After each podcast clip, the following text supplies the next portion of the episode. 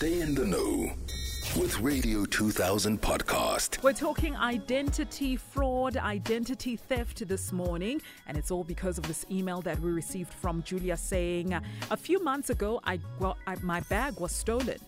They took everything bank cards, driver's license, and even my ID. I immediately called my bank to cancel all my cards. I also went to Home Affairs to get a new ID. A few weeks ago, I got a call from a clothing store that I have a pre existing account with, and they told me that someone is trying to open an account using my ID. I panicked and I told them that my bag got stolen with my ID. Is there a way of protecting myself from identity fraud? I've heard of scary stories where people get married without their knowledge. I don't want that to happen to me. Mani van Schalkwyk, CEO of the Southern African Fraud Prevention Service, joins us this morning to help Julia as she navigates identity fraud. Good morning, Manny. Hello, Ntombi, and thank you for inviting me to your show. Thank you for giving us your valuable time. First things first, uh, Julia wants to know is there a way of protecting herself from identity fraud? And yes, definitely she can. And maybe before I answer the question, just to give uh, context of who SAFPS, Southern African Fraud Prevention Service, is, yeah. is we are a not-for-profit organization uh, which was started 23 years ago by the banks to form a database of people who are trying to defraud them. Mm. So that, that is the main purpose of the business. Part of that business um, is uh, two additional databases, and it's a free of charge to the public in the sense uh, that if you are a, a, a victim of identity theft, mm. sounds like Julia is about to become one, or she she is. I'm not sure, um, but what we we list victims of identity theft um, so that they can be protected going forward. Um, and then the, I think what Julia is asking how she can protect herself is what we call protective registration. Yeah. And that is also free, free of charge to the public. Um, and it's an easy process to follow where people can um, go to our website with their smartphones. and that's the easy process. And you go to the to our website on safps.org.za and you go to where it says add protection to my identity. You take a selfie, you take a photo of your ID, and we combine those two photographs and go to the Department of Home Affairs where we take the three photographs, score them, and immediately provide the consumer with a protection letter. And how that protection letter works is that if um, somebody, so Julia in this case, would apply for credit somewhere, mm. and then that credit provider will ask, will pause the transaction first. So, so the credit transaction will be paused, mm. and then will be asked Julia to produce the SAFPS protective registration letter. So in the case that it was a fraudster, the fraudster won't be able to produce that letter. Because they don't um, have that letter. Exactly, yes. And all the, just the reference number, you know, so the, the credit provider can ask just maybe for the SAFPS reference number, and they will double check that on our system. So in, in, in the pausing of a transaction lies the protection uh-huh. um, for the consumer. So, what you guys and, and, essentially, and, and I'm trying to simplify it in my head, you are a barrier that stops these fraudsters from getting um, to use uh, or using rather our ID, IDs and all of that stuff to access credit or uh, God knows what the, else they want to do with our IDs and all that information. Yes. Information. So literally, you are like a barrier.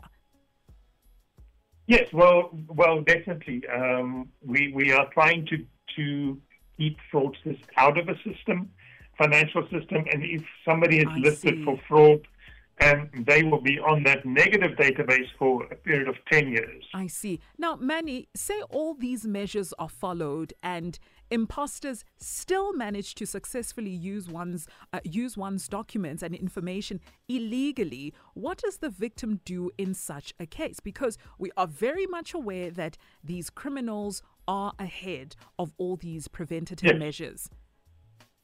Yeah, one hundred percent. So, so the first step is I will get cons- consumers who are concerned about their identity should go and, and register for protective registration, but quite correctly. So, so you know, in Tom in, in Julia's case, for instance, and the, she didn't know about it, and now she's only trying to register, but it could be that she's already a victim. So, so that is exactly the cases that you that you are referring to, um, and in in that incident, whoever is confronted with this fraudulent identity um, will list Julia as as a fraudster because they well, let's Oh, I it see. they would list they would list Julia's information I as a uh, as fraudulent information.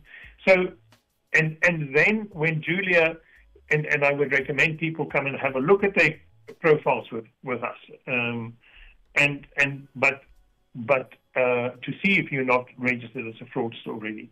Um, and if you are, and it's not you, then there's a process that the credit provider or the bank or the cell phone company follows um, to to verify that you are the victim. And once they've satisfied that you are the victim, that victim information will be loaded by by the credit provider. I see. And what can people like Julia do once they find out that they are possible victims of identity theft?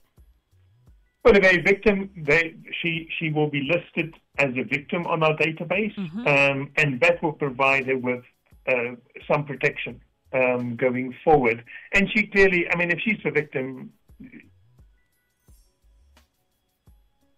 Hello, Manny. Can you hear me? back. Okay, we lost Yes, you there for a second. We lost you there for a second. I want to move to my next question. Say someone is trying to take out a loan in my name illegally. How do companies Mm. protect their clients in such situations?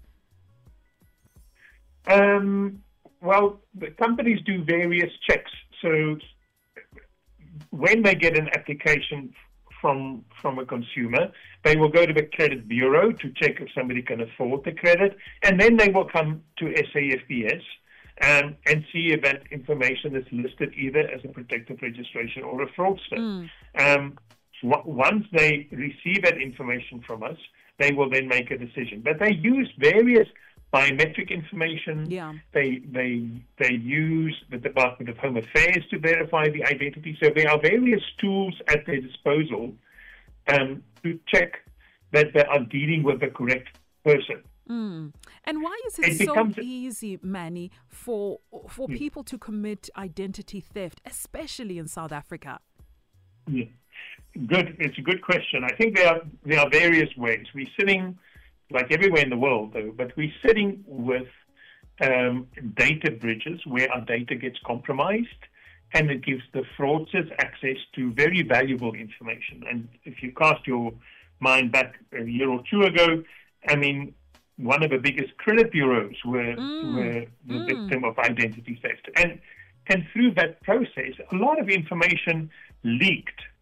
Um, the fraudsters then got access to very valuable information. They usually supplement this information with um, with inform- because they won't steal all the information usually, and they will need more. And that's when the scams are starting. So people will phone you and say, "Ntombi, can you? I'm phoning from the bank, and there's a big debit order Yeah. go- going off your name.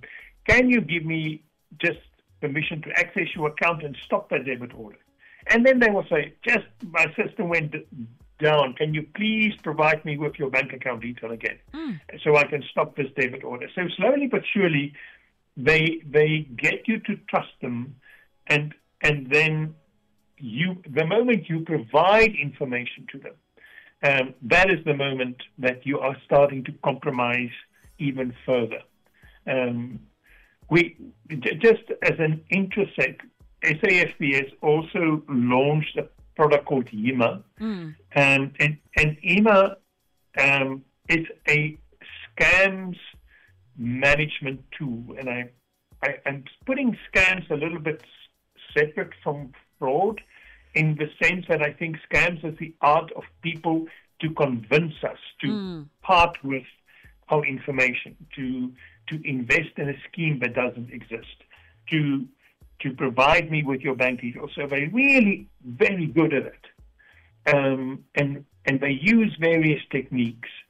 That's why we thought we need to treat scams a little bit different to to to fraud.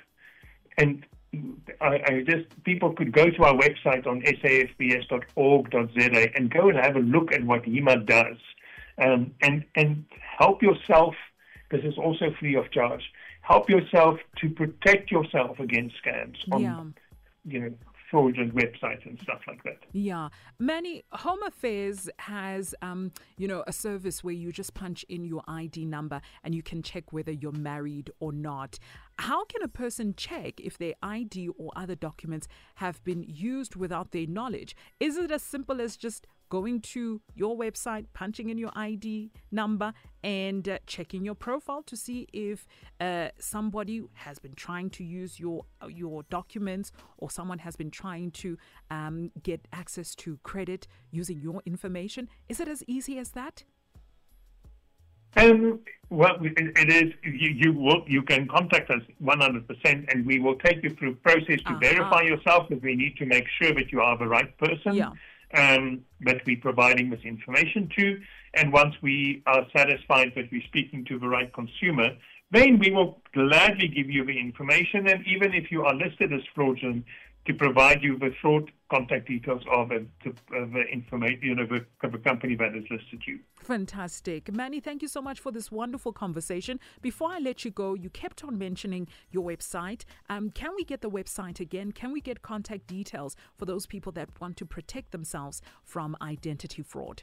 Yes, um, our website is www.safps.org.za and our contact number is 011 867 2234.